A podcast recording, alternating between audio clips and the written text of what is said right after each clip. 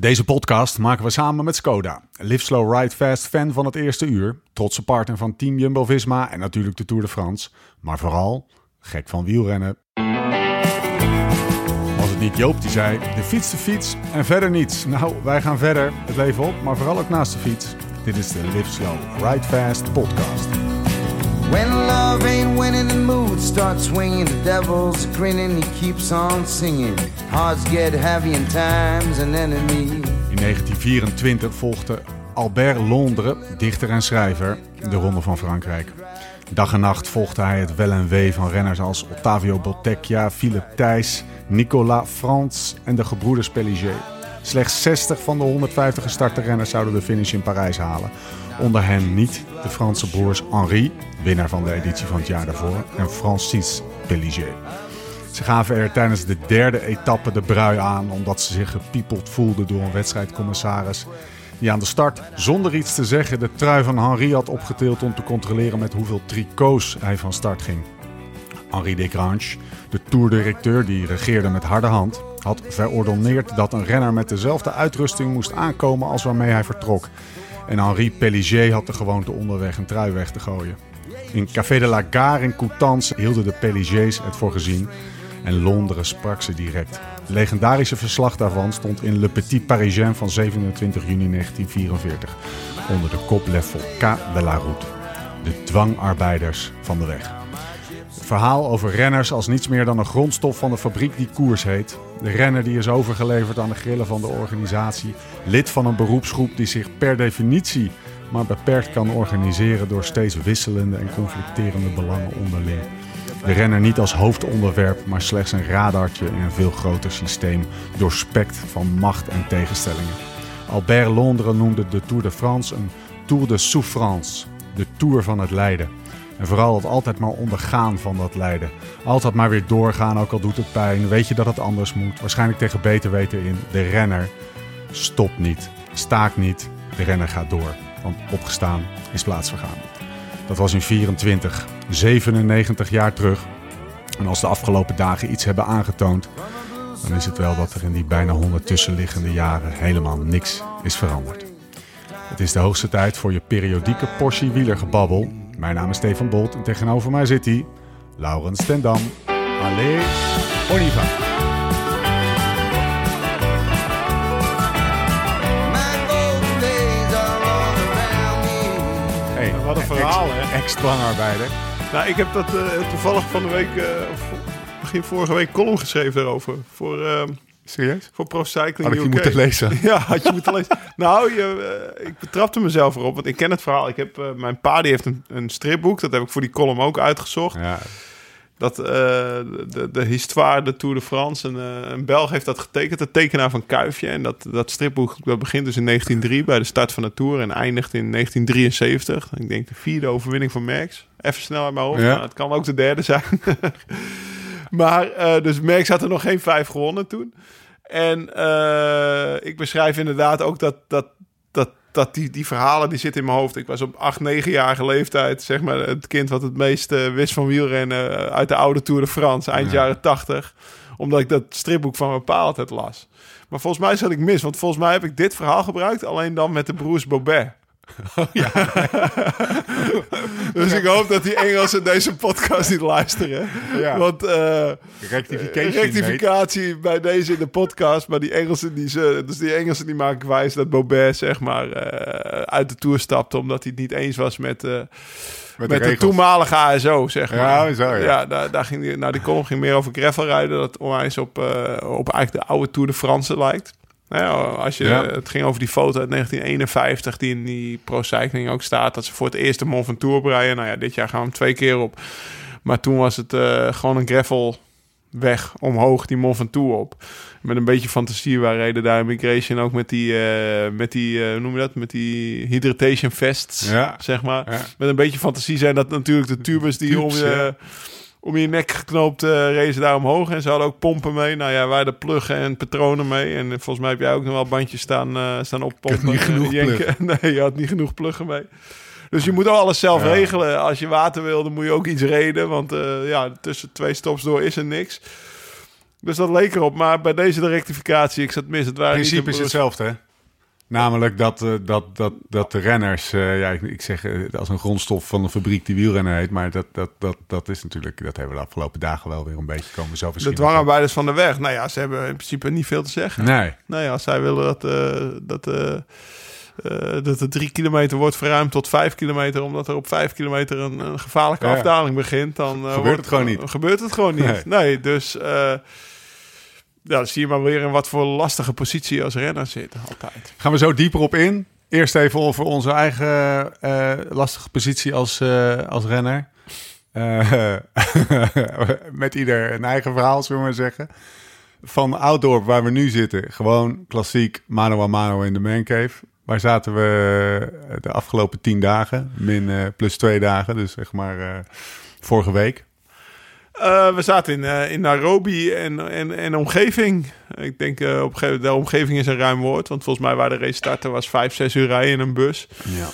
Uh, er waren ook geen asfalt lag, zeg maar, waar je startte. Dus uh, de busreis was ook al over gravel. Volgens mij op de heenweg had de bus al twee lekke banden. Dus dat, we, dat ik echt dacht van, oeh, waar gaan we nu aan beginnen? En uh, ja, we hebben daar vier dagen rondgeknotst op, op het Keniaanse gravel. Knotsen, wat, wat, knotsen was het, hè? Wat nogal rotsig is. Ja, ik heb een beetje last van mijn rechtse pols nog. Serieus? Heb ja. je nog blaren opgelopen? Ja, ja kijk, ik heb ook een blaar. Ja, die is alweer weg bijna, maar... Uh, het, was, het, het was heftig, maar uh, leuk. Ja, ik won die koers. Jeetje, uh, Jij reed je eerste etappekoers. Hossel ja, was mee. Heb het geweten. Die heeft het ook geweten. Thomas, die, die was ook nog... die, die, die, die heeft gewoon... Want ze zeggen altijd wel dat Thomas een luxe kunt is. Maar alle complimenten, want geklaagd heeft hij niet. Terwijl die, volgens mij is het juiste Nederlands of van het Frans afgeleide woord, latrine heeft, uh, heeft moeten uh, boodschap 2 doen, zeg maar. Heeft ja. moeten kakken. En een latrine, dat is eigenlijk niet anders dan een mooi woord voor een gat in de grond, ja. toch? Dus... Ja. Uh, Hadden wij totaal geen problemen, maar bunzingen als ze zijn. Maar uh, Dennis en... Uh, Dennis, nou, Thomas heb ik er ook niet over gehoord. Nee. Dennis heeft natuurlijk een beetje smetvrees, ja, zeg Een klein beetje. Klein beetje, maar... Die doet alsof het niet zo is, maar die gaat dan met, uh, met ontsmettingsmiddel eerst alles schoonmaken voordat hij die tent induikt. Ik heb nog wel een teasertje, daar ga ik op Insta ja, zetten, hoe wij daar bezig doen. waren. Nee. Het was wel, het was wel echt terug naar de natuur, hè?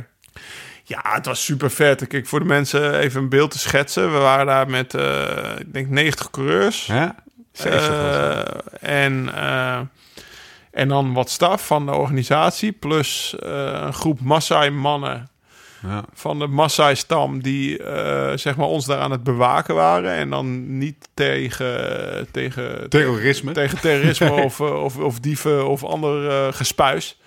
Maar tegen uh, eigenlijk leeuwen, tijgers en hyena's die daar rondliepen. Want ik heb daar ook nog met een man aan tafel gezeten. Die zegt een, een echte Maasai-man, krijger, is eigenlijk... Uh, een, een leeuw ziet hem niet als een mens, maar ook als een wild dier. Die nog slimmer is dan hem. Dus als hij een Maasai ruikt, dan, dan, dan druipt hij af, zeg maar. Dan, dan, dan slaat hij af. En uh, zij, zij lezen gewoon die sporen en... Uh, ze zien aan, aan de voetafdruk of het een uur geleden is of tien minuten geleden is dat er Ja. een leeuw rondwandelde. Eh, zaten wij dus met, met, met dat hele groepje in, in, in denk een, eh, een tentje of honderd werd neergezet. Ieder Ja. had wel een eigen privé-tent. Eh, en dat werd neergezet op de gekste plekken. En daar werd gewoon een kamp opgebouwd. Maar je moet denken dat in Kenia, wat me wel eens opgevallen, alles duurt lang. Ja. Als jij wil douchen daar in zo'n kamp, dan moet je eerst dus uit een grote ton regenwater, die daardoor, ze hadden 3000, ieder kamp hadden volgens mij 3000 liter laten aandragen door de lokale Ja. bevolking of dames. Dat was een soort extra snabbel voor ze, Ja. om het zo maar te zeggen. En dan moet je uit een ton water scheppen in een emmer en dan of in een jerrycan. En met die jerrycan loop je dan 100 meter naar, eh, naar een douche. Wat een andere emmer is, die je dan aan een katrol omhoog takelt. En dan zit er onderaan die emmer een douchekop met een hendel. En dan Ja. zet je die hendel open. En dan sta je daar onder dat water... wat je zeg maar vijf minuten eerder uit die eh, ton geschept hebt... sta je dan te douchen. Wel in een tent. Daar zetten ze dan een tentje omheen. Ja. Zo'n douchtentje. Ander voorbeeld. Ja, iedere ochtend denk je... joh, wat duurt het lang voordat we koffie hebben. Maar als ze eten willen koken... dan gaat alles op vuur. Dus als jij, dus om vier uur ochtends werd vuur aangemaakt, zodat we om zes uur s ochtends een keer een bak koffie konden hebben. En, eh en s'avonds hetzelfde. Als je denkt, ik heb om zes uur honger, dan moet je om drie uur beginnen met hout sprokkelen. om om vier uur eh, ja, te beginnen met water koken. En dat is dan om vijf uur aan de koken. En dan heb je om zes uur eten. Dus eh, ja, eh, een ervaring om nooit te Nee. vergeten. Maar het is ook wel weer lekker dat je thuis bent. En ik heb vanochtend een rondje gefietst. Dat je dan de douche aandoet. Dat je gewoon alleen aan een knopje hoeft te draaien. Heb jij het eigenlijk ergens, eh, dat heb je nog helemaal niet gevraagd, maar heb jij het ergens zwaar gehad? Je- heb je een Eh, je bedoelt op de fiets of gewoon buiten de überhaupt. fiets? Die, die, die, Ehm, nou, dag 1 was echt wel pittig zwaar. Toen reed ik de laatste 45 kilometer solo. Ja. En dat was wind tegen. En het was echt hele slechte weg, toch? ja, Of niet? zeker. Qua stenen. Ja. Nee, dit was, eh, hoe noem je dat? Eh, wasbord. Ja, wasbord. En eh, toen, toen had ik even geen moraal meer. Maar toen dacht ik wel bij mezelf, ja, ik heb... Als ik nu al geen moraal meer Ja. heb, want ik ben die koers hier aan het winnen, hoe moet de rest zich dan wel niet voelen? Dus, dit is echt, weer echt een Laurens dieptepuntje. Een dieptepuntje terwijl je de fucking koers aan het winnen was. ja, ik dacht even, jezus, waar ben ik aan begonnen? En Even voor de luisteraar, kleine anekdote. Dag vier, iedereen zat mentaal aan de grond. Het was eh, half zes, we zaten aan het ontbijt. Eh, een beetje, het was een koude ochtend, iedereen was een beetje aan het bibberen. Laurens zit aan tafel en die komt ineens met de tekst. Ja, weet je, sinds ik verder, sinds ik verder, sinds ik verder heb gedaan, is eigenlijk gewoon ja, niks meer zo zwaar als dat. Weet je wel, dus dat, dat, dat, dat, dat Maar dat is dan- ook echt zo. ja, dat geloof ik ook. maar die mensen die om je heen zaten, waaronder ik, hadden dat niet gedaan. En ik dacht echt, oké, Klootzak. shut the fuck up, man. Dit is gewoon, ik zit eventjes... Ja, maar eh, verder zat ik echt op mijn knieën. ja, En die- ja, nee, dat is echt, dat was nog wel een. eh, toen ik verder had gereden, toen dacht ik ook meteen, ik ga Joao bellen, mijn manager. Van, eh, als je wil weten of je renners uit goede hout gesneden zijn, moet Oh, je ze ja. eigenlijk een maand daarna vrijgeven. Want je komt echt een maand niet vooruit, maar gewoon als een soort karaktercheck. ja. Een soort commando eh, tocht eh, werd ik daar door de Pyreneeën gestuurd. En moest ik in plaats van, eh, heb ik 50 kilometer die fiets over al die bergen heen gesjouwd, zeg maar. Ja, dat hoefde hier niet gelukkig. En eh, ik had daar ook zoveel last van mijn zitvlag en mijn rug... dat ik bijna niet meer kon trappen. En dat was hier gelukkig ook niet zo. Omdat je altijd wel een beetje rust krijgt. Neemt niet weg dat dit ook een hele zware koers was. En dat veel mensen tijdens het fietsen dachten... Dit doe, ik kom hier niet meer terug. ja. Dat heb ik ook wel aan de organisatie doorgegeven. Hoor. Ja. Het gravel was wel echt heel... eh, de, de, de vierde dag was eigenlijk het mooist. En toen Ja. kwam iedereen ook met een big smile binnen. Ja. En, ik, weet, ik weet niet, eh, dat is eigenlijk mijn vraag aan jou. eh, zou je nog wel terug willen komen? Of denk je van, nou, het was echt te gek? Of heeft die laatste dag veel goed gemaakt? Hoe denk je er twee dagen ja later die, laatste, over? die laatste dag heeft heel veel goed gemaakt. Ik heb het wel, ik heb het wel zwaar gehad, maar ik heb niet op mijn knieën gezeten, zeg maar. Dus ik, ik, ik vond mezelf heel zielig, maar ik heb geen moment gedacht... ik eh, stap in de bus en ik maak hem niet af. Want eh, zeg maar, ik kon altijd wel een volgende trap doen. Maar eh, ja, je weet een beetje hoe ik altijd de NA100 eh mijd, zeg maar. Want ik vind altijd dat ik niet kan afdalen, niet technisch ben en zo. Nou, daar ben ik wel een beetje van teruggekomen. Want dit was per tijd en wijle echt heel technisch. qua zeg Vooral maar, qua eerste- single track, maar ook qua ondergrond De eerste vooral. twee dagen, toch? Ja, vluchten. ja, ja, maar ook gewoon zo'n... eh, ja, ja, nee, dat klopt wel. Die eerste twee dagen waren het, eh het meest... en Vooral die tweede dag en al die kleine kloten... eh, de 20% muurtjes met een single track... waarbij je eigenlijk niet je trappers helemaal laag kon doen... omdat je dan met je trappers op de, op de rand van het single trackje zat. Nou, sommige mensen zullen dat herkennen. Maar dus aan de ene kant heeft hem wel het inzicht gegeven van... ja, je daalt helemaal... dat, dat technische, dat is echt gelul. Je kan gewoon eh, prima hier die single tracks gaan doen. Aan de andere kant, die, eh, ik ben wel echt door elkaar geschud door die, door die ondergronden. Je kan, je kan je energie niet kwijt of zo. En daardoor kost het... Eigenlijk moeten we gewoon weer, nog meer energie. eigenlijk moeten we wegrenners worden. Pro-avonturiers gaan gewoon weer een mamot rijden, zeg maar. Dat moment, dat moment, dat was... eh, even kijken, etappe drie, dat we... eh, althans... dat- 50 kilometer asfalt hadden we. dus, Ja. Dus een foto van Ian, Ian Boswell, de, de, de, die, dat hij het asfalt kust. Nou, ik vond dat ook, dat kwam echt na zo'n stretch met, eh met wasbord ondergrond, zeg maar. Waar je echt helemaal door elkaar geschud wordt. Carrefour Larbre, de Larbre, alleen dan, eh, nou hoe lang was dat? Eh, 10 kilometer of zo. En toen kwam dat, het was echt heel smooth asfalt. Nou, toen heb ik wel eventjes een, eh, een, een, een, een Ja, daarom, nee, kijk. Kleine blijdschap. eh. dan, dan is het natuurlijk altijd de discussie, is dit nog gravel? En voor mij is het gewoon nog wel gravel, zeg maar. Want eh, alle, Ja. alle etappes gaan, zijn geworden mensen op een gravelfiets. Er regen Ja. mountainbikes mee. Dus de gravelfiets was wel het snelst. En eh, ja, ook dat kijk, gravel is niet alleen maar de Gooise paadjes Ja, of eh, dat daar in Hico, dat is best wel mooi gravel. Daar ook bijna niemand lek. Maar in de Unmout rijden dan weer wel heel veel mensen lek, omdat Ja. daar heel veel stenen liggen. We hebben het verhaal van Jasper gehoord. een paar podcasts geleden. Die had eh, volgens mij ook vier, vijf, vijf keer lek of zo, weet je. Dus gravel is een heel ruim begrip. En daar, ja, van, ja jongens, hey, vertel eh, hoeveel giraffen, zebra's, Olifanten. eh, olifanten, van die wilde beest Ja, dat was een mooi moment, hè? die we hebben gezien. Ja, dat zijn, ik weet, wat voor beesten zijn het? Ja, de gnoes. Wilde beest. Zijn dat, Ja, dus ja. volgens mij zijn dat gnoes, toch? Nou, volgens mij, volgens mij is het een kruising tussen een buffel en nog Ja, iets. ja, eh, precies. Wat, wat Zo'n zo'n gigantisch. type, type dier, zeg maar. Ja, ik moet met de jongens. Oh, ik heb nou, nog maar- beloofd om de Lion King te gaan kijken deze week met ze. Want eh, die had ik nog nooit gezien. En ik heb al die beesten nu wel gezien. Dus ja, dat is wel heel uniek geweest. En Ja. eh, als, als je het mij vraagt, kom ik, hem, dan kom ik er nog wel een keer terug. Ja, absoluut. Nee, eh, een, een onvergetelijke ervaring. En we zeiden in Nairobi op het vliegveld tegen elkaar. Ja, en dan vragen ze, hoe was het? Ja, wat moet je daarop antwoorden, weet je wel. Ja. Nee, ik krijg niet uitgelegd. Bij hetzelfde dat je van de kinderen van een schoolreis terugkomen. Ja, die zitten helemaal onder de indrukken. Maar we zijn een film aan het maken. Ja. Dus dan, ik denk dat de mensen dan beter begrijpen wat we allemaal bedoelen. Ik heb, ben een beetje alle, alle beelden aan het binnenharken. En ik heb onze eigen iPhone eh, footage ook naar Vincent gestuurd. En die zei, dit gaat helemaal goed komen. Ik zit er helemaal in. Ik kan nu bij wijze van spreken het verhaal uit. Ah, oké, oké, dus dat, top. eh, dat, eh, dat gaat helemaal goed komen. Gaat nog wel even duren. Ehm, maar dat is, dat is de moeite waard. Nog één ding voordat we het over de Tour gaan hebben. Heb jij Lachlan Morton gezien? Ja, Die doet eventjes... eh, die ligt voor. die ligt voor. die, doet, die doet de Tour de France alleen inclusief de transfers. Dus die doet de 5510 kilometer in plaats van. Ja, maar daar wil ik wel wat over 3414. zeggen. Want ik ken die Nou. jongen best wel goed. Ja, En, eh, of best wel goed. Dat is een groot woord. Nee. Maar we hebben samen in het peloton gezeten. ik heb hem zien komen. Ik heb hem zien gaan. En hij ging omdat... eh, omdat hij het wild wereldje niet, niet leuk vond. Niet snapte. Of mensen snapten hem niet. Nee. Dat vooral was een heel vrije geest. Free spirit. Toen is hij eh, terug naar Australië gegaan. Half depressief. Toen heeft hij met zijn broer Thereabouts 1 gemaakt. Volgens mij fietsten ze van hun ouderlijk huis naar het middelpunt van Australië toe. Ja. Ik denk dat dat de verhaallijn was. Maar het was vooral twee broers die in een blote bas, zonder helm, wapperende haren, beginnen met 80 kilometer per dag. Want zijn oudere broer die was twee jaar eerder al gestopt met wielrennen. Je ziet wel dat hij talent heeft. ja. Eh, maar die was de eerste drie dagen na 80 kilometer helemaal naar de kloten. Maar je ziet hem in die twee weken zo groeien dat hij op de laatste dagen, of in die week, het zal geen twee weken geweest zijn, maar dat hij de laatste dag, dan reizen 300 kilometer op een dag. Achter auto's aan, achter jeeps aan met, met 60 per uur, dus wel heel hard.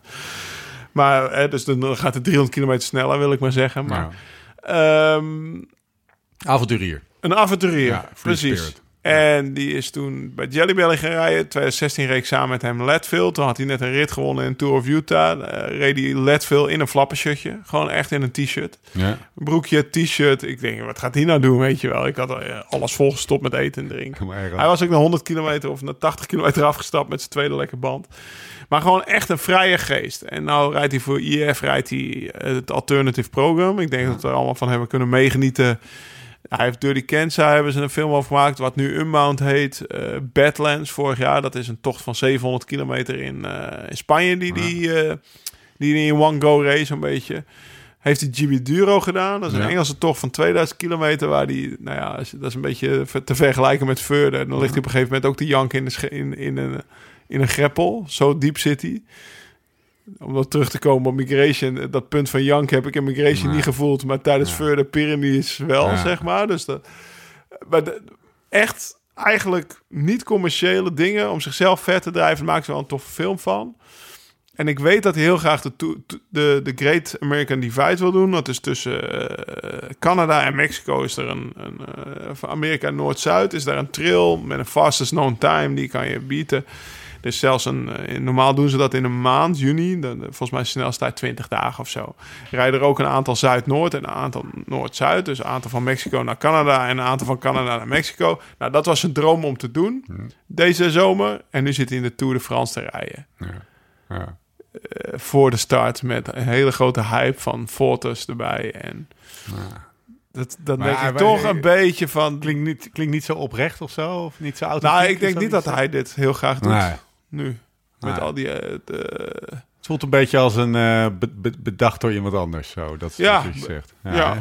Dus dat hij wordt natuurlijk betaald om wat ultra-endurance dingen te doen. Maar Er was nog sprake van dat hij, eh, Hij dat zou- hij ook Migration zou rijden. hè? Nou ja, volgens mij hebben ze Migration zelfs op deze datum gezet, Ja. omdat hij deze datum kon rijden. Ja. Dus dan had hij de hele Tour niet kunnen rijden. Want volgens onze laatste rit in Migration was de eerste rit in, eh, in de Tour de France.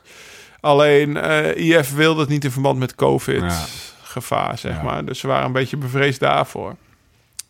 Maar het voelt voor mij... eh, je- ja, komt tuurlijk, niet het is hartstikke knap wat hij doet. Ja. Ik, ik doe het hem niet na. Eh, maar als- zoals ik die jongen ken, denk ik dat hij liever eens eentje nu door Amerika aan het knotsen zou zijn geweest. Om daar een, een snelle tijd te rijden dan het Tour Peloton. Dat gaat hij natuurlijk verslaan. Jack Ultra Cyclist gaat het ook doen, toch? Ja. In tien dagen. Die gaat het ook verslaan. Dus als jij gewoon 24 uur per dag blijft doorfietsen, dan fiets je echt wel meer dan die renners 5, 6 uur per dag doen, toch? Dus eh, ik vind het, eh, ik denk dat het een beetje opgelegd is. Hey, ehm, weet je wat hij niet aan het doen is en wat hij niet mee kan nemen? Goede fles wijn. Hebben wij eindelijk wel op tafel staan. Ja, eh, hij is al een beetje leeg. Want ik, ik moet eerlijk zeggen dat ik hem met Tessa tijdens het eten heb aange... aange is ik echt krijg een- echt nog een bodempje. Ja, Ja, ik kan, wel, van een fles. ik kan een andere wel, eh, wel opentrekken voor je. Maar we waren er al ingevlogen. Steven kwam te laat. Bij, Nee. bij, nou, ze kwam precies op tijd. Je hebt de mooiste fles van die hele doos. Dat is die Puy Fumé. eh, de Vallée d'Or. Hij ligt ook bovenaan als je hem openmaakt. Ik hoef Ja. er niet lang Ja, op zoek. maar- Ja. Echt, eh, ja, topwijn. Lekker. ja, top hè. Ehm, eh, Spike heeft er ook een mooi, mooi verhaal bij. Biedt een beetje context. Kom door in, Spike. Haha, Spike, mon cher ami, qu'est-ce que tu as pour nous aujourd'hui Bonsoir. Na een paar etappes in Bretagne rijden we overmorgen al vanuit Tours in het magische Loiredal, dat ook wel de tuin van Frankrijk genoemd werd, omdat de Franse adel hier van oudsher kwam afkoelen in de verzengende Franse zomers. Het gebied is niet alleen doorspekt met kastelen, maar ook de allerbeste, voornamelijk witte wijnen die Frankrijk te bieden heeft. En waar Sauvignon Blanc hier de hoofdrol speelt, is de Puy Fumé van Vallée de absolute kopman.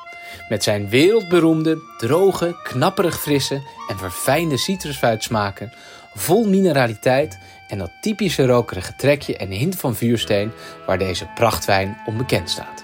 Een echte tractatie die met zon, liefde, een beetje toerspanning en als het even kan oesters dient te worden gedronken. Santé! Dat eh Ja, is een Spike, tekst. Spike die zegt eh, bij oesters.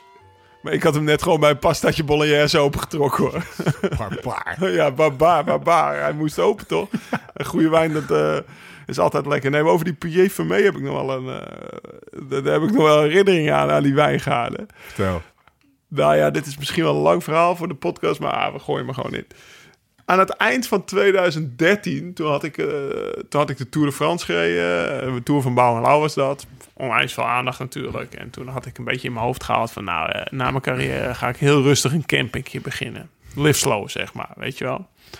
Toen had ik twee campings opgezocht in Zuid-Frankrijk die te koop stonden. En toen ben ik in oktober met Tess in de Chevy... toen hadden we zo'n oude Amerikaanse bak, zeg maar... zijn we daarheen gereden. Nog geen kids toen, hè? Nee. Jawel, Jens. Wel. Jens Oh, had Jens zo'n zin. Ja, ja de eind, Jens Oh, was in 2013, 2012 ja. geboren. Dus. Jens was één of zo. En eh, wij gingen naar... wij waren camping 1. En die stond te kopen omdat ze gingen scheiden. Dus dat was al niet zo'n goed teken, zeg maar. Camping Karma was ja, eh, camping niet in Karma. orde. En camping 2 was 90 kilometer van die andere camping vandaan. Ik denk, nou, daar rijden we wel een anderhalf uur heen. Maar dat duurde echt vier uur. Dat was zo in the middle of nowhere. Dat was een beetje zoals die busreis in, Ja. eh, in naar, eh, van Nairobi naar ons kamp. Ook dat, ik, eh, dat, het, dat de gastank bijna leeg was. En dat je denkt, waar moet ik... Of nee, de, de, de benzinetank. Real op benzine. Dus de gastank was leeg. En dat je denkt, waar moet ik tanken? En dat Tess ook maar niet zeggen, weet je wel. Tot ik godzijdank heel cool een tankstation binnenreed in een dorpje... dat ze hem ook nog voor je vol gaan Ja, tanken. ja, ja, dat je er zelf niet aan mag komen. Maar was dit in welke streek? Nou, dit was dus aan de zuidkust tussen eh, Montpellier en Perpignan in. Zit een camping, Béziers. Die Ja. vrouw die had ook nog een boek geschreven over dat ze naar Frankrijk ging en zo. Dus ik vond het wel tof om Ja. het allemaal te zien hoe het uiteindelijk geworden was. Man had een wijngaard, zij had een camping. Dus ze waren gescheiden van tafel en bed. Hij deed zijn wijn nog en zij de camping. Dat was allemaal heel raar. En die tweede camping lag zo in de middle of nowhere. Daar ging ik 's ochtends brood halen. Er was dus in de wijde omtrek geen brood te vinden. Ik op mijn fietsje heen. Nog bij een restaurant aangebeld. Heb je nog oud brood? No, no. Kom pas om 12 uur 's middags. Dan ben ik met te- onverrichte zaken teruggegaan om pannenkoeken te bakken. Zeg, Tess, er is geen brood. werden we heel melig van. Weet je wel, als mensen van ons op de camping om 9 uur 's ochtends weggingen. Om 5 uur 's middags terugkwamen. Wat hebben jullie gedaan? Ja, boodschappen. Weet je wel. Ja, ja, ja, precies. Maar toen gingen wij terug, eh, toen zijn we teruggereden naar het noorden. En eh, precies rond de Puy kregen we natuurlijk een discussie. Van, eh, ja, ik vind het toch wel leuk om een campertje te beginnen. En Tessa zei, Lau, ik wil het niet.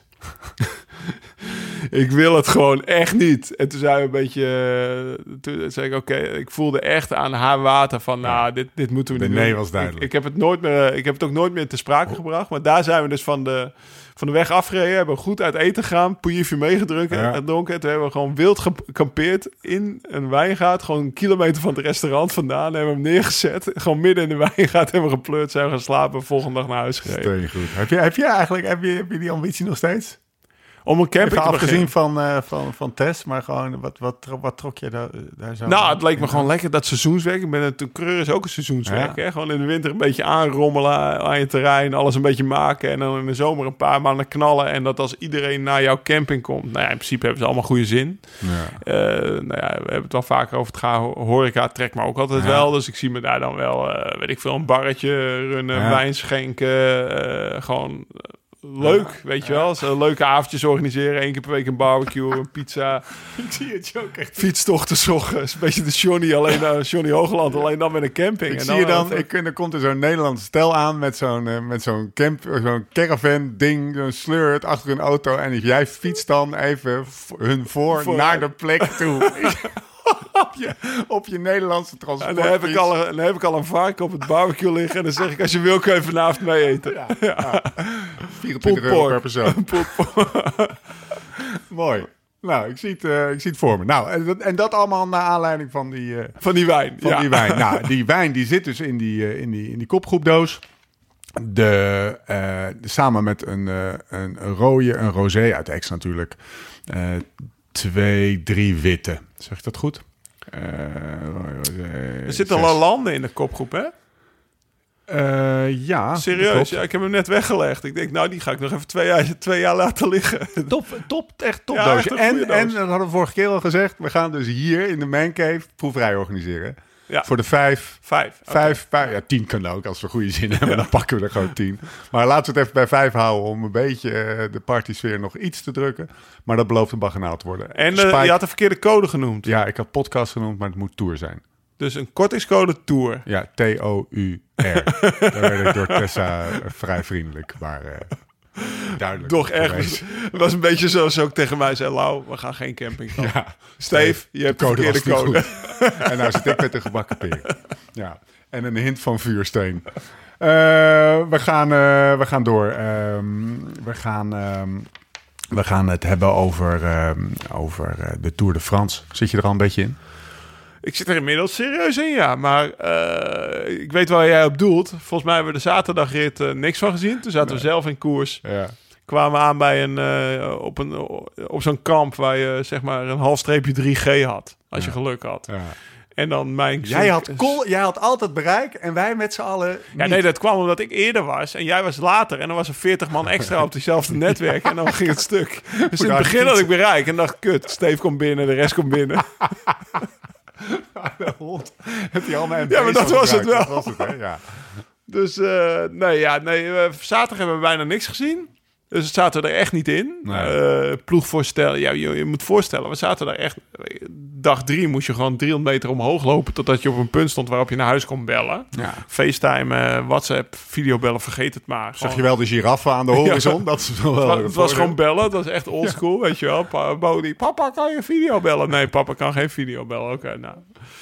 Dus ehm ploegvoorstelling, eh, ochtend, nieuwsblad, eh 7 uur 's ochtends start of half zeven. Dus nieuwsblad 's ochtends lezen. Dat ging allemaal niet. Nee. Dus echt, ik zat er echt niet in. Was eigenlijk ook wel eens goed Ja. misschien. Ja, toen kwam zondag. Toen waren we dus eh, met Thomas en Dennis in een hotel in Nairobi. Want we waren, we waren vroeg teruggegaan. En toen kwam, ja, toen zagen we dus de, de rit Muur de Bretagne. Zaten we er wel in. Ja. En eh, gisteren en vandaag heb ik natuurlijk eh, alles liggen kijken. En tussendoor een welverdiend middagtukje gedaan, zeg maar. Tijdens het kijken. Zullen, zullen, we dan, ehm, zullen we dan vooral eh, gisteren en vandaag erbij pakken? En dan Nou, zondag vond ik ook wel fenomenaal. volledigheidshalve pakken we ze even, doen we wel ook voor de administratie. Zodat we aan het eind van deze serie Tour podcast gewoon alle Alles behandeld alles, alles behandeld hebben. Zaterdag 26 juni van Bres naar Landerlo. Uitslag Alaphilippi, Thomas is er niet, maar dat is een eer bij hem door Alaphilippi te noemen, wint en pakt het geel. Honderdste overwinning voor Quickstep, Lau. Heb je dat artikeltje Ja. in het nieuwsblad gezien? Ja, zeker. de top 5 eruit pakte, Padlef. Nou ja, ik stuurde jou vanochtend volgens mij om half zes. Nog iets wat... eh, nou, ik er gisteren ook om half negen in. Dus Oké. nou, dan heb je wel genoeg geslapen. ja. Stuurde ik volgens mij al een screenshotje door. Want het viel mij op. eh, nou ja, het ging over de 100 o- overwinningen van, eh van Quickstep. En Petle, Pat- Patrick Lefevre. Monsieur Patrick. Mijn enige eerbied is wel, eh, Vast. is wel gepast bij de beste manager. eh. Vaak gelijk. ja. Ehm, er stond de, de, de eerste van Quickstep was die van, eh van eh Vi- Virank. Virank, ja. Richard Virank in, eh, Virank in 2003, denk ik. Uit Ja. En die foto, ik heb natuurlijk gekoerst met Ah, Warren ja. Bagiel. Ja, ja, ja. En die pakt ook het, eh, de bollen en eh, twee ritten in 2017. En die gelijkenis is zo Ja, ja, treffend. bizar, ja. Ja, ook die trui natuurlijk, dat helpt ook wel mee. Maar het, het, het profiel van, de, van het gezicht is echt... Ja, eh, dus- ja. Weet je wie ik vandaag op televisie zag? Klein zijsprongetje, ik moet hem Nou. gewoon maken. Roy Curvers, weet je, waar, waar, ik denk, waar, waar- weet je op wie ik die van lijken? Nou. Op jou? Op mij, Zo, ja. ja dat, nu- zijn dat ook die- op de fiets wel vaak eh, dat ze bijvoorbeeld naar mij Roy riepen of andersom. We zijn op de fiets ook wel vaak eh, Ja, dus, door eh, elkaar gehaald, ja, zeg klein maar. zijstapje. Ja. Maar eh eh Virank en... ehm, Virank was de eerste, de gekste was Mercado. Ja. Een of andere, Die banko- bankovervaller is geworden. Ja, die bankovervaller ja, is daar had hij nog wel een goede tekst over. Hè? Hij zei daarover, eh, ja, het is nooit echt een hele slimme man geweest. Als je die een pistool gaf en je liet hem iedereen doodschieten die, eh, die dommer was dan hij, dan viel er geen slachtoffers. Zo, hoe, hoe Die werd daarna erop? bankovervallen. Ja. Dus nee, maar die, die, die, die overwinning van Alaphilippe. Ja, wat ik heb het dus niet. Ik heb, ik heb alleen zijn demarage gezien Ja. in gifjes, zeg maar. Dat zo, zo, zo, zo kon je hem Ja. afspelen. Zo snel was hij. Dat iedereen al volle bak aan het rijden is. En dan gaat hij nog even. En dan pakt hij ook in twee meter, twee meter. Ja. Eh, dat, dat moet echt fenomenaal geweest zijn. Maar ik kan er weinig over zeggen. Nee, Dag later, daarentegen. die hebben we wel goed meegepakt. ja, want die, eh, Thomas en ik liggen dan, eh, lagen samen op bed te kijken. Hij was natuurlijk weer in zijn blote bast ja. op zo'n op zo'n iPhone-scherpje. En eh, hij gaat... De, volgens mij is, eh, schakelden we in op 28 voor de meet. 18 voor de meet is eh, de eerste keer Muur de Bretagne dat ze eraan beginnen. En daar ging Mathieu. En we kijken elkaar aan en denken eerst, zijn we heel enthousiast, want hij ging heel hard weg. En daarna zie je eigenlijk dat hij niet doortrekt of niet door kan trekken, denken we. En dan denken we, hij is gewoon niet goed. Ze komen gewoon weer fluitend op zijn wiel, terwijl eh Mikkel Bjerg tempo rijdt. Weet je wel, ja. Ja. Alle respect voor Mikkel, maar eh, voor ons was het geen goed teken. En eh, of, dan, dan kom je bovenop, dan gaat Ineos rijden, of Van Balen, even die beurt die Van Balen deed. Ja, dat valt weinig mensen op misschien, maar dat is echt fenomenaal, fenomenaal geweest. En eh, hij bleef rijden en dan kwam Dilier ernaast en dan kwamen de groepen naast en die bleef je gewoon naast hem eruit. En dan kwam er weer een verse man en Echt een brommer, hè? Niet normaal wat voor beurt die deed. En dat is dat baantje waar, ik weet niet of je het nog herinnert, Muur de Bretagne 2018, moet ik het goed zeggen. Daar reed. Tom, eh, die reed niet lek, maar die reed al zijn spaak uit zijn voorwiel. Dus ik, ik ken dat Stopte aan de verkeerde kant van de weg, weet ik nog. Ja, en ik zat er rechts, hij zat links. Nou, Ja. allemaal, kwam hij nog zoals een speer voorbij jou. Ja, Eh, dat was, eh, was een hele slechte coaching vanuit de auto. Een Ja. hele slechte actie, zag er ook slecht uit. Maar ik ken dat baantje dus wel goed. En ik zag daar opeens wel weer die mannen van Alpecin vooraf, vooraan echt vechten om Mathieu voor te houden. Dus ik, ik, ik, ik stoot eh, Thomas aan. Ik zeg, nou, hij zag er niet uit, goed uit op die eerste doorkomst. Maar blijkbaar geloven ze er nog wel in. Want Ja. Melier gaat het hier niet doen voor ze. Hè? En, eh en Xander Meur is ook niet. Dus dit moet wel voor, voor, voor Mathieu zijn. En eh, ja, wat hij dan, wat hij dan uit zijn uit zijn- uit zijn- uit zijn benen schudt. Ja, de, de mond valt Hoe, open. hoe, hoe- ja, maar dat, wij- Ja. dat hebben we al zo vaak gezegd bij hem. hè. En het is elke Ja, keer, weer. Iedere keer. Hoe, hoe plaats je dit nou? eh, of is dat een onmogelijk te beantwoorden vraag natuurlijk, maar ik stel hem toch maar. Hoe plaats je dit nou bij wat hij in de Tirreno deed, wat hij in de Ronde van Vlaanderen deed, wat ze Amsterdam Gold reed? Is het, is het al, is Ja, het ook zo'n vijf sterren iedere- overwinning? Of is Iedere dit er keer verbaast hij je weer, weet je wel. Een dag eerder, dan is alle verliefd gewoon dik beter. Ja, En dan zegt hij ook echt, ik was niet goed genoeg. Nou, het NK stapt hij af. Eh, Zwitserland stapt hij uit met een verkoudheid. Dus, en dan gaat hij dus zo'n eerste keer op die muur... en dan wordt hij eigenlijk vrij makkelijk teruggepakt. Dan denk je, nou ja, het, het, eh, die verkoudheid is toch waar. Het NK was toch echt niet goed. Gisteren was hij niet goed. En dan schudt hij er zoiets uit. Zo'n inspanning op, op, op, op Tweede rit, 18 hè? kilometer later of 20 kilometer later. Dat je denkt van, die jongen, wat, wat hij allemaal wel niet kan. Ja. Op het moment dat hij, dat hij dus echt met zijn mes tussen standen aangaat. En ik vond het ook mooi om te zien na de finish. Ik heb vanochtend ook al die filmpjes teruggekeken met eh, Van. Aert. Ja, Pogacar moet Ja, maar ja, Van Aert, bijna is, van Aert is toch zijn, zijn Ja. enemy, zijn, Ja. of zijn nemesis. Of, eh, Ik kan toch eventjes een... eh, Nee, maar die kwam wel echt een welgemeend. En een Alaphilippe ook. En een Pogacar ook. Allemaal dat ze, dat ze weten hoe goed Ja. ze zelf zijn. En dat ze daar echt niet slecht gereden hebben. En dat hij daar dan zo van wegknalt. Die kwamen hem allemaal ook echt gewoon eer bewijzen. Ja. Toch? Eer betonen. Ik denk dat dat dat het juiste woord is. Dat was echt gewoon, jongen... De... Weet je wat me wel opviel? Hoe blij die was. En, eh, en ik kan het allemaal wel plaatsen hoor, maar ik wil toch even genoemd hebben. Hij is natuurlijk, hij heeft meerdere keren aangegeven, ja, die tour, het boeit me allemaal niet zo. En ik vind het een mooie wedstrijd hoor, maar... En toch staat hij daar heftig geëmotioneerd, fantastische overwinning gehad. Had je dat ook? Had je een soort, van soort, Ja, soort van, ja, geen frank bijsmaakje, maar meer gewoon, nou, het viel me op dat hij zo, zo blij was. En, eh, Ja, aan de andere kant vind ik het niet gek. Als je dan leest dat ze ieder jaar met een hele familie... ieder jaar naar de Tour zijn geweest. Ja.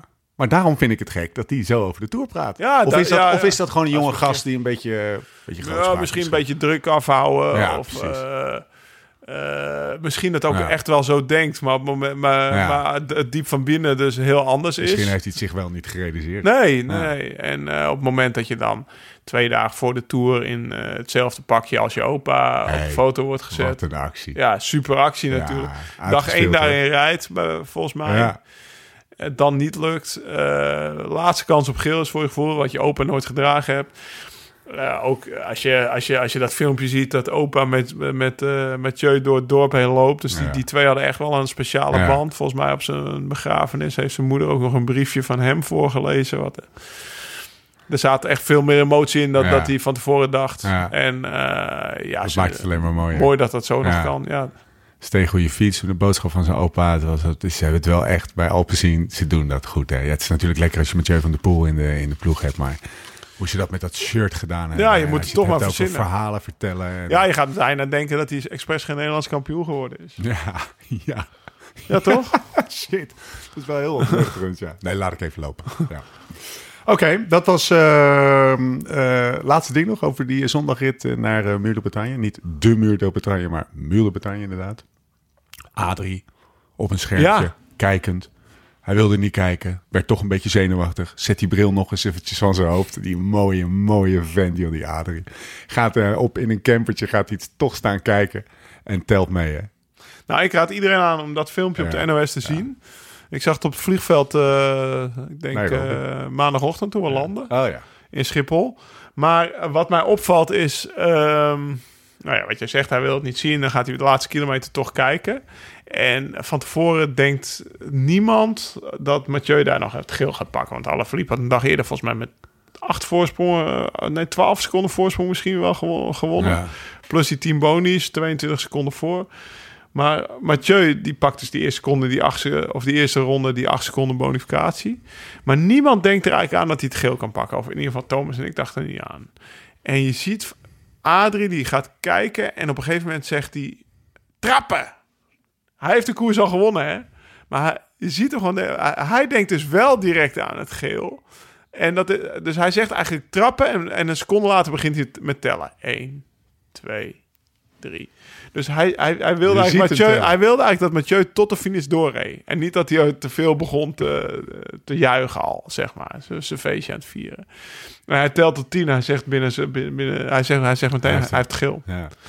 Dus, en, en terwijl op de finish, Mathieu wist het niet, zijn verzorger wist het niet, zijn ploegleider zei het niet in zijn was degene die Pogacar hem is zei. uiteindelijk degene Ja. die het hem verteld heeft. Weet je wel, dan zie je Mathieu nog, nog blijer worden. Ja. Ehm, ja, en dat geeft voor mij maar aan wat voor, wat voor enorme wielerman Adrie is. Als je die pot, eh, ik heb een paar podcasts met hem geluisterd en zijn analyses zijn echt wel vaak spot on. Ik ben ook wel benieuwd wat hij van, eh, van die valpartij vindt, bijvoorbeeld. Ja. Dus daar ben ik eigenlijk wel benieuwd naar. Maar wat een wielerman die pa is. Nou ja, dan heb je opa, weet je wel. Het is natuurlijk een dynastie waar hij uit, vandaan komt. Opa is, is van moederskant. Dus ja, de, de- van twee kanten zitten de, die genen er wel in. En dan krijg je zo'n rennen. Om door een ringetje te halen. Hey, je noemde het al even, die, eh, die valpartijen. Maandag, gisteren was dat, 28 juli, naar Pontivy. Merlier wint voor eh Philipsen. Nasser Bouhani, Ballerini, Colbrelli. Ehm, ja, de dag van de valpartijen. Ja, ik denk dat... eh Heb je dag hem uitgezet, de één- televisie? Ja, Nou, dag kon- 1 was ook al Ja, valpartijen, maar één. dat, dat, dat dag, zeg maar... Ja, de- maar als jij het medisch bulletin van dag, van dat dag was- 1 was leest... lang. Ja, maar het, het kwam toch een beetje... Gisteren was het... Het, het stapelde zich een beetje op. Ja, het stapelde gisteren- zich op, maar volgens mij dag Gisteren was er ook nog het parcours. één- gisteren was ook nog het parcours, maar dag 1 zijn bijvoorbeeld de meeste breuken geweest, Ja. denk ik. Maar goed, die hebben we niet gezien. Deze wel. Eh, ik vroeg me vooral af, heb jij hem uitgezet, de televisie? Nee, nee, nee, maar op laatst kon ik niet meer kijken. Nee, lag ik echt... eh, lag ik zijdelings op de bank. eh. nou ja, ik ben zo blij dat ik daar niet meer tussen Ja, rijd. dat, dat, zei, dat, van, dat is precies de reden dat Ja. ik vraag. Want dat zei je nog. Van, als je hem in gravel heb je... Het, is- het is echt... Het, het, is, het is echt in de verste verte niet de, de- Nee, je kan het gevaar. En het is, Wat, wat je niet je kan hebt zoveel meer in eigen hand. Wat je niet maar. kan uitleggen, wat wij in Migration hebben meegemaakt, dat kan je ook niet uitleggen als je in het peloton hebt gereden. Nee. We hebben we wel vaker over gehad. Ja. Ik denk dat daarom ook oud-coureurs nog best wel vaak met elkaar optrekken op feestjes of Ja. in de koers blijven. Want dat zijn mensen met wie je hetzelfde hebt Ja. meegemaakt. En eh, ik, heb, ik heb laatst een barbecue met Pa- bij Paul Martens gehad. Een Ja. farewell barbecue. En dat was zo'n gezellige sfeer. En ik kreeg het ook hierover.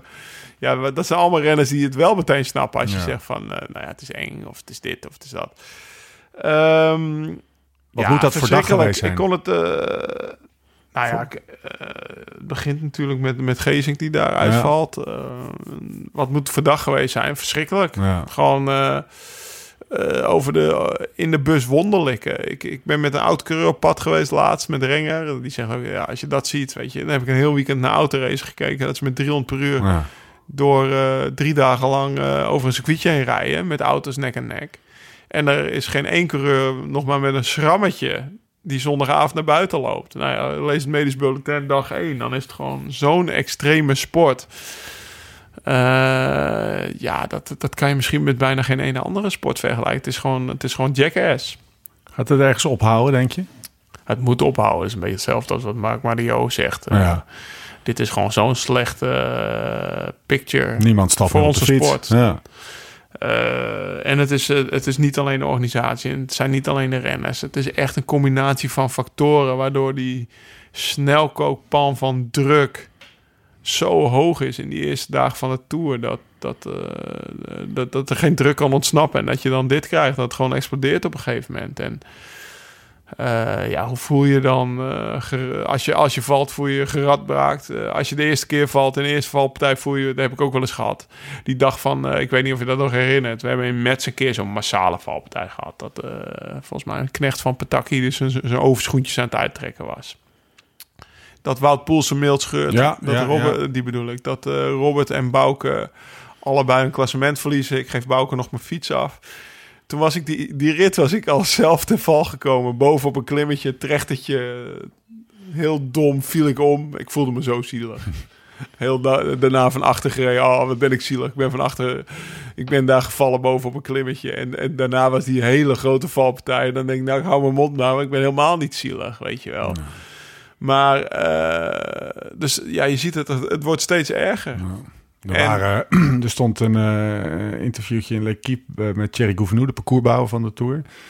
Die zegt, het wordt steeds moeilijker om aankomstplaatsen te vinden voor ritten. Voor de rit van gisteren, dat was dus die van maandag, hadden we, nou, dan noemt hij een rijtje, rijtje eh, dorpen. Hadden het eh, geschrapt omdat ze te gevaarlijk waren.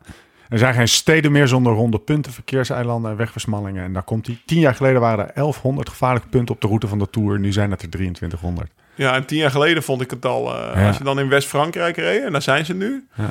Dan ben ik ook wel eens met mijn camper erheen gereden. Helemaal naar Biarritz. eh, Ja. In 2005 al. En ik weet nog dat ik helemaal in de camper helemaal scheidsziek werd. Van al die rotondes op de N-weg. Ik was natuurlijk te skraal om tol te betalen. Dus we reden alles over de N-weg. Nee, dat is een geintje. Oké. Oké. Je me op de kast, maar. Je had dan nog... nee, nee maar... maar eh, nee, maar eh, toen al. En ook op de fiets in het westen van Frankrijk. Als je nou in Amerika rijdt. Ja, dat is zo lekker. Vooral omdat er geen rotondes zijn. Dus iedere kruispunt is of rechtdoor... of je hebt gewoon een mooie haakse bocht. Ehm, dat is verschrikkelijk. Maar dan moet ik wel zeggen, als je naar gisteren kijkt... eh, volgens mij valpartij 1 met Thomas en Geesink... is gewoon een fout van Thomas. Ja. Die over een drempel rijdt met zijn handen van zijn stuur of zo. Ja, of iets. waar hebben we dat eerder gezien? Eh, nee, dag 1, een renner van B&B Hotels. Die gaat gewoon over een achterwiel heen. Volgens, dat is zeg maar de tweede massale valpartij. Nou, Ik heb vandaag met Ramon gereden. Die vond eigenlijk dat eh, Tony Martin ook dat bord al van tevoren had moeten zien hangen. ja. het is wel kut dat het er hangt, maar hij zegt volgens mij had ik het wel zien hangen. Ja, Eh, dus ja, er zijn ook altijd, eh, weet je, er is zoveel stress in het peloton dat dat soort foutjes ook gebeuren. Maar dat zijn foutjes van renners. Ik weet, ik heb gisteren ook met Roglic zitten kijken, maar volgens mij krijgt hij wel een serieuze kwak van Cobrelli. Of daar zit iets. ja, het was niet goed te zien. Het was niet goed te Nee. zien, want opeens gaat er ook één renner uit de rij die valt. En zou je Ja, ook kunnen precies. zeggen van, nou ja, eh, dat, dat was ook geen parcours, zeg maar. Kijk, die, eh, nee, we hebben het niet over die valpartij met Ewan of, of die of valpartij, die, die, die, ja, die bocht waar Moritz eigenlijk wel. Nog een risicootje pakt. Op het moment dat hij die bocht induikt, zeg ik al tegen Tess, dit gaat niet Ja, goed. Hoe gaat gaat hij die bocht eh, door? Iedereen lette ook, tenminste ik en, en eh, de commentatoren ook, en jij dus kennelijk Ja. ook, naar de achterkant van het beeld, zeg maar. Je weet, oh, zo meteen gaat, er- gaat er geschoven worden. En bam, daar kwam het. Dus eh, het parcours is er, is er bij me. Het, het, het is echt niet alleen het parcours. En dat is wat Madidjo ook zegt. We moeten met z'n allen iets veranderen. Ja. Hey, en ehm, ehm, laatste Hoe? dingetje daarover. Hoe dan? Ik las wel op vraag. Velonews een, eh, een, ehm, eh, een optie om de openingsproloog, eh, die sinds 2012 er niet meer is geweest. Om, eh, als optie mijn- om die toe te voegen om wat gaten te laten Mijn ontstaan. optie zou zijn om dag 2 een bergrit te houden. Ja, Ja, serieus. Ja, ik bedoel, ja. heb je een openingsproloog, dan zit het op wel 10 seconden. ja. En eh, vaak gaat het in de laatste weken minuten. En dan, eh, dan maakt, eh, maakt... Als jij een bergrit houdt, dan is de he- plant de, klampt de helft van het peloton al niet meer aan. Die stiekem de hoop heeft omdat ze hem overmorgen naar de tijdrit... Jumbo-Visma ja. eh, een ontsnapping laat rijden. En dat dan in mijn eerste toer droeg Romain van Juurt geel. ja. Ja, ja. weet je wel. Maar daar, daar, daar heb ik ook vijf jaar of tien jaar op gehoopt in de Tour. Dat mij dat een keer zou overkomen, weet je wel. Dat ze je een keer laten rijden in een bergrit... terwijl je nog maar op, eh, op vijf minuten staat, weet je wel. Ehm, dus Ja. mijn optie zou wel zijn... Of, eh, om, Het parcours is wel een knop om aan te draaien om dit soort shit te voorkomen. Dat is Ja, maar ze leggen eh, bijvoorbeeld een kasseienrit ook altijd in de eerste week. Ja, Waarom niet in de laatste? ja. ja. Nou, geen idee. Dan heb je ook, Echt al, dan heb je ook al veel minder... ehm, want er zijn er al klassementsrenners tussen uitgevallen als je hem in de laatste week houdt. Dus die gaan niet meer aanklampen op de kasseien of, of naar voren doen. Maar dan wordt het wel een eerlijke strijd tussen de klassementsrenners die nog wel in het klassement staan. Het zal logistiek allemaal een beetje lastig zijn misschien. Maar eh, als jij... eh, kijk, een openingspeloog zet niet veel zoden aan de dijk. Maar als jij dag twee eh, over, drie, eh, over drie eerste categorie calls heen rijdt... dan zijn er toch al flink, flink wat mensen... Kan je daarna een hele week sprinten. Nou, dan kan je daarna, Ja. dan heb je toch al zeker 80 man die eh, niet aan blijft klampen, omdat ze toch al op 20 minuten staan. Vandaag, dinsdag, rit 4. Van Redon naar Fougère. Wat een dag. Heb Ja. je ook juichend voor de, voor de pit Ja, gestaan? ja, ja, ja. Nou ja, ik, het was natuurlijk zo spannend met die Brent van Moor. Want die, Ja. heeft, eh, die heeft afgelopen twee maanden volgens mij al wat vaker huzarenstukjes Oh, uitgehaald. Wat een beer. Hij is een keer in de Ronde van België verkeerd gestuurd. Anders had hij die rit Ja, klopt. misschien kunnen Ja, winnen. ja, ja. Toen pakte hij een week later revanche in Dauphiné, denk ik. Of, of Zwitserland. Eén van de twee. Maar in ieder geval in een World Tour won hij een rit. Een van die twee grote voorbereidingskoersen. Ook door een ontsnapping. Ja, en hier eh, had hij volgens mij op 7 kilometer voor de meet nog een minuut. En eh, ik geloofde er wel in dat hij ging winnen. En eh, uiteindelijk komt hij 150 meter tekort. Dus dat vond ik heel spannend. Vond ik ook knap dat Lotto Soudal, want dat is natuurlijk een verguisde ploeg. Ja. In Nederland ligt het niet echt onder een vergrootglas, maar in België wel. En het is ergens ook wel soms misschien wel terecht dat ze, dat ze verguisd zijn. Want nou, heel veel resultaten hebben ze dit jaar niet gehaald. Klassiekers zijn ze niet. In de rondes hebben ze eigenlijk alleen eh, Caleb Ewan om, om, om die resultaten te halen. Oude ploegleiding. Niet echt een hele voor, vooruitstrevende ploeg. Zo van een afstandje. Nee, van een afstandje. Dat zijn natuurlijk allemaal stereotypen. Maar ik Ja. denk dat we wel kunnen Oude zeggen dat eh. Jumbo-Visma vooruitstrevender is dan... Ja. eh, Ja. En, maar ze zijn wel begonnen met een nieuwe visie. Met veel jonge renners. Oude renners die er eind vorig jaar uit zijn gegooid. Ook tegen... Met heel veel bombarie eigenlijk. Van die renners die weggingen. Maar ja, dat je denkt van ja, waarom verdien jij nog anderhalf ton? Als ze een jonge renner eh 60 kunnen betalen. En dan kunnen ze er twee van hebben. En die zijn nog echt allemaal gretig. Nou, een van die jonge renners is dus Brent van Moer. 23 uit mijn hoofd. En die pakt direct de dag nadat... Want anders hadden ze gewoon gereden voor Caleb Ewan. Die pakt de dag daarna zijn kans. En die laat toch zien dat het, eh, dat het bijna kan. Hij had Maar hem ja, bijna. Maar niet Met helemaal. Kev, ja, tuurlijk zit je juichend voor de... de, Ja. de- ik heb de- deze, deze podcast al een keer gehad over een column. Nou, er zijn er ook meerdere over Kev geschreven. Naar, naar aanleiding van Transfer Season. Het staat nog wel eens op lifestyleridefast.com van denk ik, wat ik erover zeg. En ik heb, ik heb het gewoon een beetje voor die gast. En hij is zo emotioneel, maar hij wil het zo graag. En dat je dan vijf jaar na je laatste ritzegen zo terugkomt. En ook in het, in het begin van het jaar heb ik... eh, nou ja, dan zie je dat hij eigenlijk in het C-programma wordt opgesteld. Ja, Eh, dat is niet eens Turkije. oneerbiedig gezegd. Dat is gewoon zo. Hè? Turkije, Belgische handzame tour. classic. Eh, waar die vroeger gewoon ritten in Tirreno aan het winnen was natuurlijk. Of, of Parijs-Nice. Eh nokere koersen. Dan eh, wordt hij naar Turkije gestuurd. Dan rijdt hij nog ergens een rondje in Spanje... waar hij na een dag... eh, de eerste dag werd hij de laatste. Terwijl ik wist, hij had een week eerder nog in, eh, in Griekenland... met die Anastopoulos, die, die Griekse trainer... Vassili Huppelepup... Ja. Die de Griekse trainer van Quickstep getraind en op de baan getraind. En een week later, rit 1 wordt hij laatste.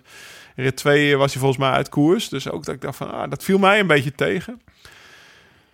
Maar er altijd in blijven geloven. En ja, dan is het hele verhaal met eh, Sam Bennett natuurlijk aan de hand. Waar eh, Lefevre eh, iedere dag ongeveer een schop nageeft. Ik denk dat hij echt, op dat hij echt serieus op zijn pik getrapt is. Ja. En Hij mag zich gaan gedragen, dan komt hij misschien nog een koersje toe. Anders kan, kan, hij, zijn, eh, kan hij zijn fiets thuis laten, zeg maar. Ja, ja, daarom er is echt wel iets aan de Ja. hand daar. Volgens mij hebben we het in de voortour Ja, podcast al over gehad. Maar ehm nou, daar is weer, eh, heeft- ze hebben elkaar nog niet gesproken.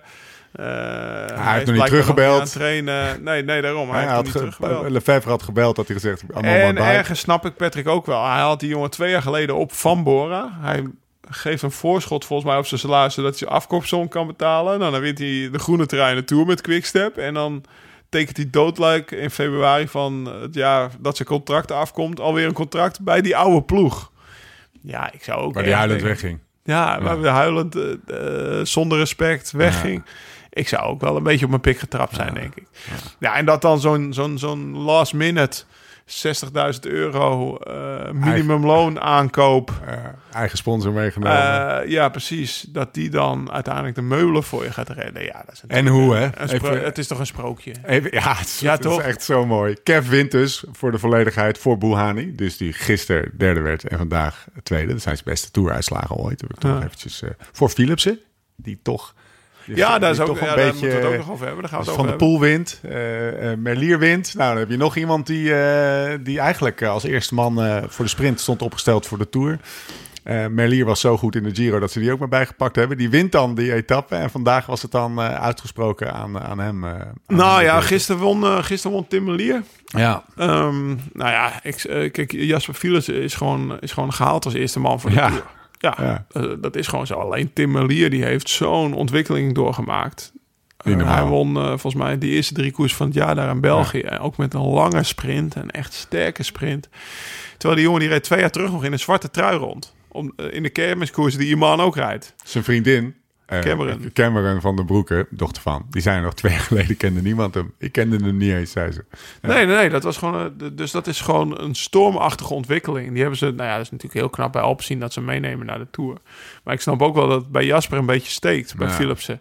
Alleen vandaag knap, hè? Gisteren weer de rit en vandaag trekt Melier eigenlijk Ja. perfect, heel sterk de sprint aan voor Philipsen. Maar je ziet gewoon dat dat Kev was veel sterker, toch? Ja, ja, Hij zit erachter, hij gaat er met een paar, ik denk, hij komt, hij, komt, hij komt ingesloten te zitten Hij met Kees Bol. langs.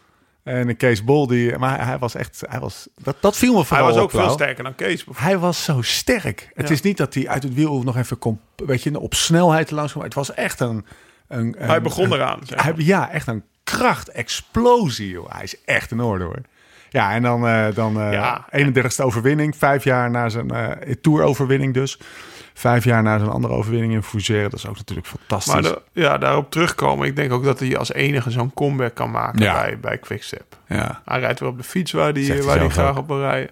Ja, dat zeggen... Dat, ik heb met Nicky ook veel over gehad. Ja. Dat is toch wel knap dat zo'n ploeg dat vertrouwen weer terug kan geven aan zo'n renner. Hè? Want hij zat vorig jaar echt heel diep. Maar hij laat dan wel zien dat hij het wil door, door in Gent-Wevelgem en in de Scheldeprijs gewoon in de ontsnapping te gaan als sprinter. Hij laat wel zien, ja, ik wil me laten zien, ik wil Maar eh, Gaat hij het record van Merckx halen? Ja, dit is weer zo'n journalistenvraag. Ja, weet je, dat maakt eigenlijk toch Nee, helemaal maar wat ik daarmee wil... eh, is, ja, weer zo'n journalistvraag. Nou ja, dit is wat hij altijd zegt. De, de- Ja. dit, de, de- als gaat me mensen vooral- vragen dit altijd aan hem en dan wordt hij boos. Ja, oké. En dan word jij kennelijk ook boos. Maar het Nee, gaat mij vooral om... eh, eh, denk je dat hij, als hij zo'n ehm, zo'n etappe als deze pakt... dat er dan iets in hem ontstaat... waardoor hij nog meer... Hij kan zomaar twee, best wel wat etappes winnen. Maar om nog. vier ritten te winnen in deze Tour... dat lijkt me toch wel heel veel. Het kan. Ja. Maar eh, ik denk, Tim Merlier...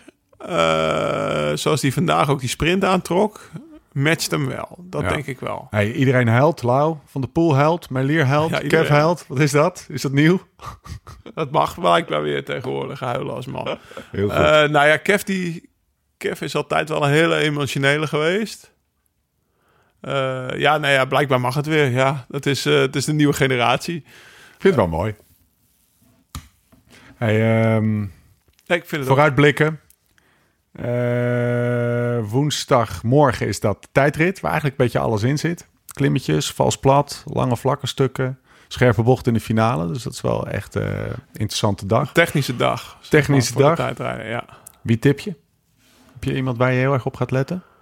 Ja, alle Philippe. Ja? Nou ja, ik ben wel benieuwd eh, of hij of die, eh, hier klassementsambities heeft. Of dat hij... eh, Hij heeft bewezen het te kunnen. hè? Zo'n- Ja, twee jaar terug won hij die tijdrit van 40 kilometer toen hij in het geel reed. Ehm, voor mij, kijk, dat Pogacar en Roglic en eh, Thomas, dat die allemaal een klassement Ja. willen rijden, dat weten we allemaal. Maar voor mij is morgen de dag dat je, dat je het gaat zien of, eh of eh alle Philippe het wil. Tuurlijk, denk, eh, tuurlijk kijk ik ook naar Roglic. Of naar, naar eh, moet ik het goed, ja, naar Roglic kijken. Die is helemaal ingepakt als een mummie. Bizar. Ja, We hebben het helemaal niet over gehad trouwens. Nee, daar gaan we het nog over. Ja, Hoe, hoe lang, hoe lang dat, vroeg, dat vroeg ik me af. Ja, dat ga je- dat terug. ga je Hoe, is er een soort van wielrennerswet van een, eh, een, eh, schaafwond duurt zoveel dagen? Nou, het is geen wet, maar het is wel een wet dat het energie kost om het te helen Ja. voor je lichaam. En eh, vorig jaar, denk, ik denk dat hij nog harder was gevallen in Dauphiné. Ja. Toen kwam hij net op tijd klaar voor de Tour. Ja. Weet je wel, heeft hem misschien toch ergens wat energie gekost... wat hem in het laatste weekend pakte. Dus eh, ja, morgen is het gewoon echt eh, afwachten eh, hoe hij rijdt. Pogacar is volgens mij niet gevallen, of in ieder geval nooit hard. Ik zag hem er gisteren in die bocht wel tussen staan... dat hij er snel doorheen probeerde te wippen. Dus die zal dat, dat nadeel niet hebben. Thomas die was voordat hij echt hard viel gisteren... en zijn schouder uit de kom had... ook al onder backfoot, zoals ze dat zeggen... op de muur de Bretagne... Ja. Die heeft ook al wel geen goede flitsen laten zien.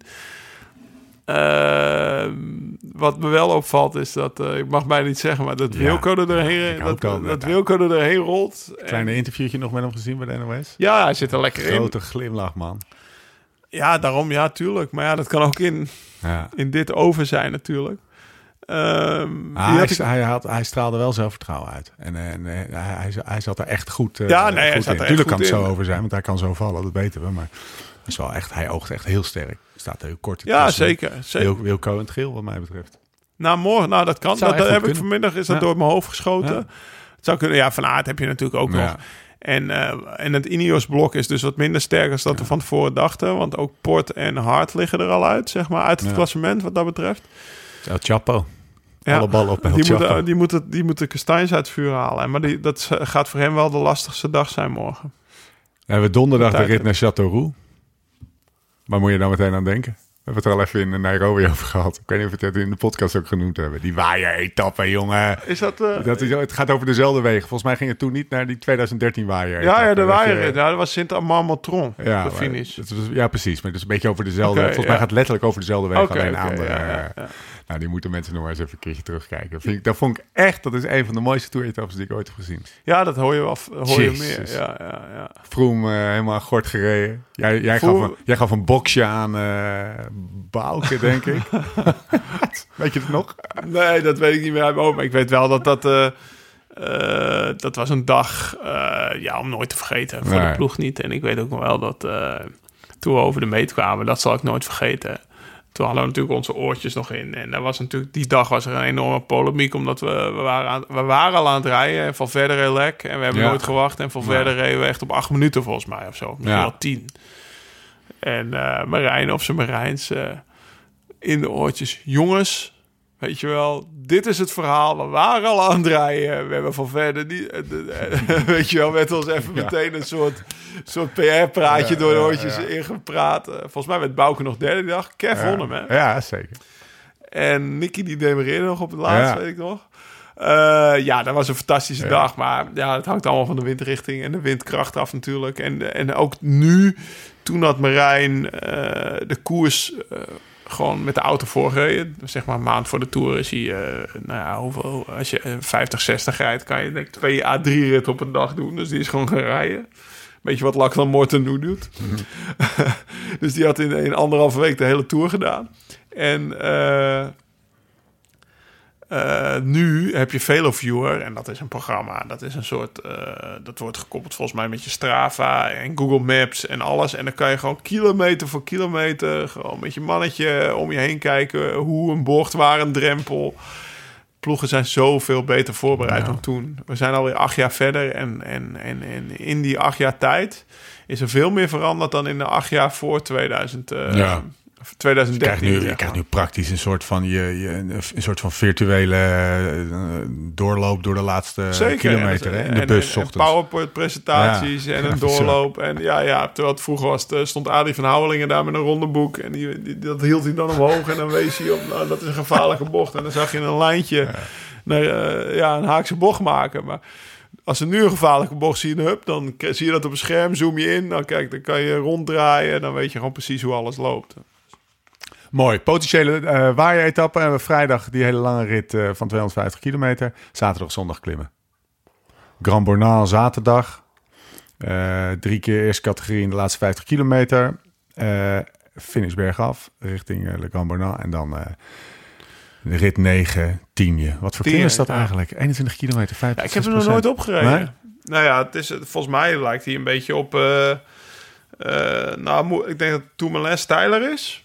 Ja. Het is echt een lange loper. Een beetje op La Plagne, zeg maar. Ja. Eh, ja, dat zijn wel klimmen. pff, Daar ga, je, daar, ga je, daar ga je toch wel iets van verschillen zien. Je gaat vooral zien wie goed is. Ja.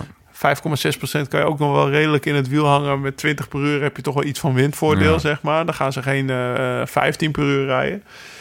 Ehm, ja, dat, dat is gewoon... Ik, als, als ik Pogacar zou zijn of, of Carapaz... zou ik nu wel proberen om Roglic eh, die Ja. touwen in te laten. Eh, hij hangt er nu in, zeg maar, met al die valpartijen. Ja. Ik zou hem toch gaan testen. Ja, Twee etappes. Genoeg etappes eigenlijk hè, in de komende, in de komende week om voor, eh, voor, voor, voor thuis te nou, die tijdrit is natuurlijk Ja. eerst van cruciaal belang.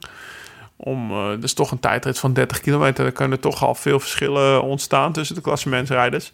En daardoor krijg je misschien wel geanimeerdere koersen al in het eerste weekend. We gaan, er, eh, we gaan er goed voor zitten. We gaan langzaam afsluiten, Lau. Door te zeggen, of waren er nog dingen die jij eh, wilde aanstippen? Volgens mij heb ik alles wel zo'n beetje gehad. We gaan, eh, we gaan afsluiten. Met het eh, melden dat, we, dat je naar wijnvoordeel.nl slash live slow ride fast moet. Hebben we al even gezegd, maar eh, dat kan. eh, dat kan. Alleen te bestellen die, die mooie dozen wijn met die onder andere die Puy Fumé met het mooie verhaal van Lau erbij. Met de code TOUR dus. Niet boos worden, Tess. Rectificaties hebben we net live al gedaan. Ramon hebben we nog even genoemd. Vergeet niet een kijkje te nemen op lsrf.cc. Eh, mensen zijn lekker zomershirtjes aan het kopen. Krijg jij nog vragen over dat, over dat race shirt? Oh ja, veel. Ja, Eh, jullie stonden de laatste foto erop. hè? Ja. ja, ja toen. Ja, eh, daar, daar, daar, daar, daar, daar kom ik erop. Dit was Ja, wel toch? van, oh, hoe kan, hoe, ik, dat shirt wil ik ook. Ja, ja, dat kan even niet. Nee, nee, toch? Ze liggen hier boven in de mancave. Eh Hossel is hier een keer geweest om die dingen neer te leggen. Ik zal, zal ik het briefje even pakken? Ja, Heb je ja, niet gezien? ja, nee. Dat is een grappig briefje.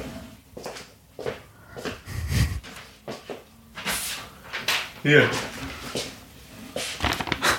Ik, ik krijg, een- ik krijg, zo doet Hossel wel. ik krijg een eh, dubbel gevouwen A4'tje in mijn hand waarop staat niets weggeven. Hossel. En dan met een tekeningetje van een kale man met een baardje. En een hele dikke bril. Oké, Hossel. Dus nee, ik mag niks weggeven voor de mensen die die shirtjes aan het bietsen zijn. Mag niet, maar volgens mij zijn er nog wel andere. Ja, er zijn er genoeg. joh. Kijk er- vooral, kijk vooral op uh, lsrf.cc. Ik krijg veel complimenten. Eh, Boswell vond het... eh, vond Boswel het gaat in onze kleding eh, Ja. misschien rijden, ja. Dus eh, Zou wel tof zijn. Nummer Ja. 1 en 2 van Unbound rijdt dan in LSRF. Hè? Beter wordt het niet. Vet man. We hebben overigens eh, voor de luisteraar nog wat eh, Engelse podcast opgenomen tijdens eh, de migration. Dat, dat komt allemaal later en dat, dat- daar brengen we je ook wel van op de hoogte. Maar dat, eh, dat was een leuk gesprek met onder andere eh, en, Soule en Keniaanse rijder. Maar ook met Ian dus. Ja, er Heerlijk gesprek was dat. Ja, super. Dus er komt heel veel aan. Ja, Toch? ja. Voor de mensen. Volgens mij gaan we... Een deze dagen komen de, de Unbound filmpjes online. Dus Hele serie man. hele serie. Bruno had er zin in. Eh, die migration race, volgens mij, wat zei je net, duurt wat langer. Ja. Dus eh, dat, eh, dat zal eind deze maand, of een, over een week Denk- of vier, vijf zijn. Ja, misschien. zoiets. Ja. Denk, aan- denk aan, ja. En dan hebben we een Engelse podcast opgenomen, waar we ook een aparte feed voor gaan starten, zodat de Amerikanen ons weten te vinden. En wat gaan we dit weekend doen? We gaan de Beter Worden podcast opnemen. Dus eh, er zit vaart in, zullen we maar zeggen. Ja, ja. Lau is even een tijdje klaar met fietsen. Dus, we- ik, ik- ik, moet gewoon praten. Meer praten dan fietsen. We gaan eh, de Beter voor de podcast opnemen naar aanleiding van de podcast en over jij- die we met Jim van den Berg gedaan Ja, hebben. en wat, eh, wat, wat- hoe is het format? Misschien niet de mensen... Nou, en, gewoon een, een, een, een podcast niet over, over wijn en over tourgeschiedenis en Saai. over het saaie geneuzel van Lau met zijn kinderen en zijn koffie en zo. Dat, dat geneuzel doen we allemaal niet. We gaan het hebben over beter worden. Dat is naar aanleiding van die podcast die we met hem gedaan hebben. En eh, die werd op de een of andere manier heel goed beluisterd. En er was vooral heel veel reactie op. En eh, dat heeft ons toen eh, doen besluiten om, om tegen Jim te zeggen... waarom maken we niet samen een podcast echt alleen over We gaan dieper in op... over, over trainen en over beter worden. En dan pakken we elke aflevering pakken we één onderwerp. Dus eh, niet eh, hoe word ik beter en dan proberen een anderhalf uur daar een antwoord op te vinden. Maar hoe word ik beter door voeding? Hoe word ik beter? Hoe maak ik een trainingsschema? Hoe, eh, hoe doe ik een goede interval? Gewoon een, gewoon een uur, de afleveringen worden wat korter, drie kwartier. Over intervaltraining. En alles wat is, jouw, wat is jouw grootste vraag? Nou, ik zou het wel... Zet ik nu voor het blok. ja, daar heb ik niet zo over nagedacht. Ik vind voeding een hele interessante. Eh, ook omdat daar heel veel shortcuts bij zitten. En eh, nou, waar, ik, waar ik het vandaag met hem over had, gehad heb, is dat het me heel tof lijkt om eh, zeg maar de ratio, de gedachte achter de werking van Join. En eigenlijk eh, in het algemeen een werking van een trainingsschema en de opbouw daarvan. Dus welke knoppen kan je allemaal aan draaien om een goed trainingsschema te maken? Want er zit een gedachte achter. Eh, je kan zomaar aan de trainer vragen, maak een trainingsschema en dat dan gaan doen. Maar eh, als je flexibel wil zijn en echt beter wil worden en, en zelf wil kunnen nadenken als je je net even kut voelt of juist heel goed voelt op een dag, eh, dan moet je de, de, de, de gedachte achter zo'n trainingsschema en de opbouw eh, kunnen, kunnen snappen. En dat gaat hij, en, ik vind dat hij dat gewoon heel mooi kan uitleggen in hele zeg maar, eh, klare taal. Dus daar, daar kijk ik vooral heel erg naar uit. Maar we gaan er, we gaan tien opnemen, man. Wordt nog Ja, ja, wat tof. Ja, Beetje fietsen en opnemen. Ja, maar ja, dan gaan we. De Beter Worden podcast. Ehm, yes, we zijn er doorheen. Eh, we gaan geen shirtjes weggeven van Hostel. Dat gaan we echt niet doen. Eh, we gaan nog, eh, ik ga nog een laatste slokje nemen. Ik heb nog drie druppels in mijn glas. We zijn Moet naar huis rijden. Tot de volgende keer. Hoe dan ook en waar dan ook. En voor de tussentijd. Live slow, ride fast.